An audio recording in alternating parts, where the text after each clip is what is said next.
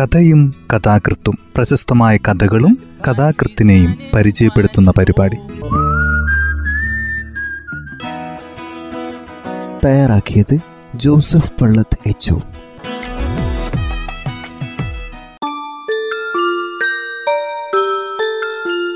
വാരാധ്യ മാധ്യമത്തിൽ വന്ന രാജേഷ് കുറുമാത്തൂറിന്റെ പട്ടാമ്പിപ്പാലം എന്ന കഥയാണ് ഇന്നീ ഈ പരിപാടിയിൽ അവതരിപ്പിക്കുന്നത്.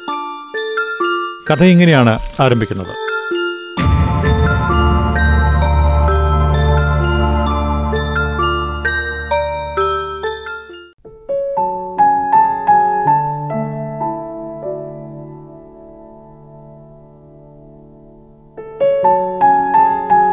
ആളുകളെ ശരിക്കും മനസ്സിലാക്കാൻ ഒരു എളുപ്പ വഴിയുണ്ട് മാഷേ. വാടക ക്വാർട്ടേഴ്സിന്റെ വാതിലിൽ ലോക്ക് ചെയ്യുന്നതിനിടയിൽ സുധാകരേട്ടൻ പറഞ്ഞു. എന്താ സുധാകരേട്ടാ? ഓരുടെ പൈസയിൽ തൊട്ടാ മതി. അന്നേരം തനി സ്വഭാവം പൂച്ചയെ പോലെ പുറത്തു ചാടും.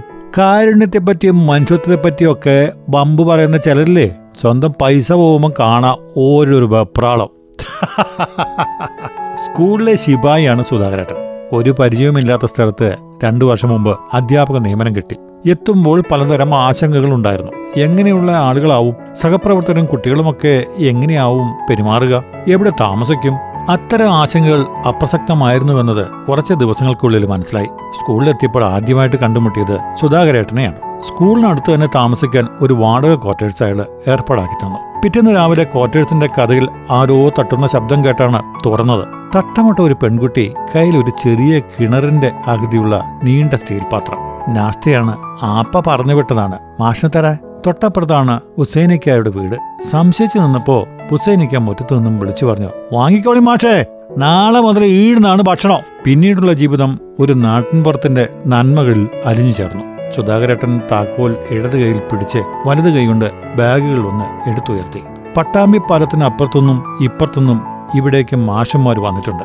ചിലവര് ഇവിടെ തന്നെ വീട് വെച്ച് കുടുംബമായി താമസിച്ചു. ചിലവര് വെറും സന്ദർശകരായിട്ട് വന്നു. പോയി എല്ലാവരും സ്നേഹിച്ചിരുന്നു. എല്ലാ സ്നേഹവും തിരിച്ചു കിട്ടണമെന്നില്ലല്ലോ. സ്കൂളിലെ പ്രോഗ്രാമുകളുടെ സംഘാടനത്തിൽ സുധാകരേട്ടന് വ്യത്യസ്തമായ അഭിപ്രായങ്ങളുണ്ടാവും. മാഷന്മാരെ അവിടെയല്ല കട്ടം കെട്ടേണ്ടത്. ട്രാക്ക് മാറ്റി വരയ്ക്കൂ. സൗണ്ട് ബോക്സ് വലത്തെ മൂലയ്ക്ക് വെക്കൂ. എന്നിങ്ങനെ ഇടതടവില്ലാതെ സംസാരിച്ചുകൊണ്ട് സുധാകരേട്ടൻ സ്കൂളിൽ നിറഞ്ഞു നിൽക്കും. കുട്ടികളെ കയ്യിലെടുക്കാനും സുധാകരേട്ടന് ചില നമ്പറുകളൊക്കെ ഉണ്ട് നിമിഷ നേരം കൊണ്ട് നാടൻ പാട്ടുകൾ മനയും. മാമന്റെ വീട്ടിലെ കല്യാണത്തിന് ഞാൻ പോയപ്പോ കണ്ടൊരു വണ്ടി. എന്റമ്മോ എത്രങ്ങാനും നീളമുള്ള വണ്ടി. തേരട്ട പോലത്തെ കാലുള്ള വണ്ടി. ഓരോ ആഴ്ചയും ഏതൊക്കെ അധ്യാപകരാണ് അവരുടെ നാട്ടിലേക്ക് പോകുന്നതെന്ന് വെള്ളിയാഴ്ച രാവിലെ തന്നെ സുധാകരേട്ടൻ മനസ്സിലാക്കും. ഹെഡ് മിസ്ട്രസ് രത്നമ ടീച്ചറുടെ അനുവാദം വാങ്ങേണ്ടതിനാൽ അവരൊന്ന് അല്പം കൂടി നേരത്തെ സ്കൂളിലെത്തും. ടീച്ചിങ് നോട്ടുകൾ ടേബിളിൽ വെച്ചുകൊണ്ടോ അറ്റൻഡൻസ് രജിസ്റ്റർ എടുത്തുകൊണ്ടോ ടീച്ചറോട് ചില ഡയലോഗുകൾ പറയാൻ തുടങ്ങും.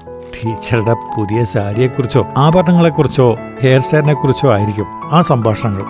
ഏറ്റവും കൂടുതൽ പുകഴ്ത്തലുകൾ നടത്തുന്നവർക്കാവും ഏറ്റവും നേരത്തെ അന്ന് സ്കൂളിൽ നിന്ന് ഇറങ്ങേണ്ടി വരുന്നത്. പുകഴ്ത്തലുകൾക്ക് മറുപടിയായി പാവൻ ടീച്ചർ ചിരിക്കും. നീ പോടാ കൊച്ചനെ എന്ന് യുവ അധ്യാപകന്മാരോടും പോടീ കൊച്ചയെന്ന് അധ്യാപികമാരോടും നിഷ്കളങ്കമായി പറയും. അപ്പോൾ സ്കൂൾ രജിസ്റ്ററിൽ രേഖപ്പെടുത്തലുകൾ വരുത്തുന്ന സീനിയർ അധ്യാപകൻ മോഹൻ മാഷെ ചിരി കടിച്ചമർത്താൻ പ്രയാസപ്പെടുന്നുമുണ്ടാകും. സ്കൂളിന്റെ മുകളിലത്തെ നിലയിലേക്ക് കയറുമ്പോൾ സുധാകരേട്ടൻ കാൽമുട്ടുകളിൽ കൈപ്പടങ്ങൾ അമർത്തും. വല്ലാത്ത വേദനയ മാഷെ തെയ്യുമാനാണെന്നാണ് ഡോക്ടർ പറയുന്നത് എന്നാലും പുലർച്ചെയുള്ള നടത്തത്തിന് സുധാകരേട്ടൻ കൂട്ടുണ്ടാവും ആ നാടിന്റെ പഴയകാലം ഓർത്തെടുക്കും. മാഷ അറിയോ ഒരു കാലത്ത് ഈടെയുള്ളവരുടെ പ്രധാന തൊഴിൽ പൊന്നരിക്കലായിരുന്നു. പൊന്നരിക്കലോ? ഈഴത്തെ മണ്ണിൽ പൊന്നിന്റെ സാന്നിധ്യമുണ്ട്.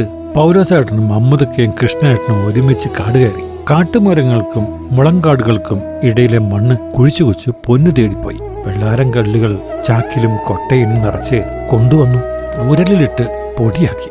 ചിലപ്പോൾ കലക്കം പുഴയിലിറങ്ങി മണ്ണെടുത്തു. കോളാഞ്ചി കൊണ്ട് മണ്ണിൽ ചാൽ കയറി മണ്ണിൽ നിന്നും പൊന്നിലെത്താൻ കടമ്പകൾ ഒരുപാടുണ്ടായിരുന്നു. മരവിയിൽ മണ്ണരിച്ച് മർക്കുറി ചേർക്കും. അപ്പോൾ പൊന്നിന്റെ തരികൾ ചേർന്ന് നിൽക്കും. ഉരുക്കുമ്പോൾ മർക്കുറി അപ്രത്യക്ഷമായി പൊന്നിൻ ഗുളികൾ തെളിയും. എത്രയോ ആളുകൾ കുഴിച്ച് കുഴിച്ച് പൊന്നുമായി മടങ്ങാതെ മണ്ണിടിഞ്ഞ് മണ്ണോട് ചേർന്നു പോയിട്ടുണ്ട്. ഈ കലക്കം പഴക്കറിയാം. പൊന്നു തേടി പൊരിഞ്ഞുപോയ നിർഭാഗ്യ ജന്മങ്ങളെ പാലത്തിന്റെ കൈവരിയിൽ പിടിച്ച് സുധാകരട്ടൻ നെടുവൂർപ്പെട്ടു ആ ചില മനുഷ്യന്മാരുടെ മനസ്സിൽ എത്ര കുഴിച്ചു നോക്കിയാലും ഇത്തിരി പൊന്നു പോലും സ്നേഹപ്പൊന്ന് കാണാൻ പറ്റൂല.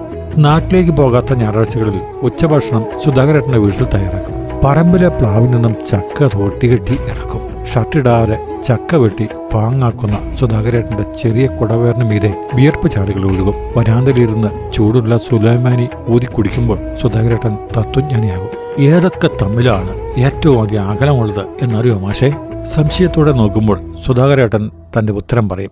സ്വപ്നം കാണുന്ന ജീവിതത്തിനും ശരിക്കുമുള്ള ജീവിതത്തിന് ഇടയിലാ. അറിയാവോ ക്വാർട്ടേഴ്സിന്റെ ഒരു ഭാഗത്ത് തന്നെയായിരുന്നു കെട്ടിട ഉടമയായ ഷംസുക്കായും കുടുംബവും താമസിച്ചിരുന്നത്. താക്കോൽ ഏൽപ്പിച്ച് എല്ലാവരോടും യാത്ര പറഞ്ഞു. ബസ് സ്റ്റോപ്പിലേക്ക് നടക്കുമ്പോൾ സുധാകരേട്ടൻ മുന്നിലുണ്ടായിരുന്നു. സലമക്കായും രാഘവേട്ടനും പതിവ് പോലെ വെയിറ്റിംഗ് ഷെഡിൽ ഹാജരുണ്ട്. ഉടുത്ത വെള്ളമുണ്ടിൽ പൊടി പറ്റാതിരിക്കാൻ മടക്കി കുത്തിയ മുണ്ടിന്റെ പിൻഭാഗം അല്പം പൊക്കി ഷെഡിലെ കോൺക്രീറ്റ് സീറ്റിൽ ഇരുന്നു കൊണ്ട് സലാമക്ക ചോദിച്ചു അല്ല മാഷേ നിങ്ങൾ ഇരുന്ന് പോവുകയാണോ? ഹാ മാഷക്ക് ട്രാൻസായി പരപ്പനങ്ങാടിയിലെ സ്കൂളിലേക്ക് സുധാകരേട്ടൻ മറുപടി നൽകി.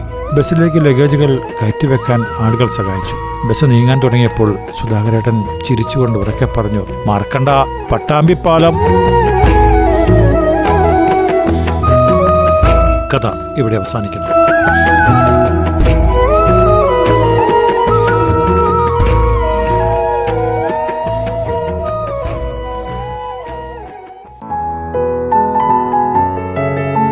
വാരാദ്യ മാധ്യമത്തിൽ വന്ന പട്ടാമ്പിപ്പാലം എന്ന കഥയാണ് ഇന്ന് ഈ പരിപാടിയിൽ അവതരിപ്പിച്ചത്. രാജേഷ് കുറുമാത്തൂറാണ് ഈ കഥ എഴുതിയത്.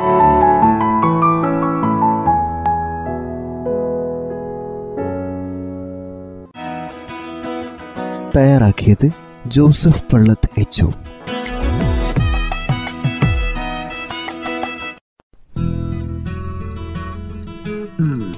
കഥയും കഥാകൃത്തും പ്രശസ്തമായ കഥകളും കഥാകൃത്തിനെയും പരിചയപ്പെടുത്തുന്ന പരിപാടി.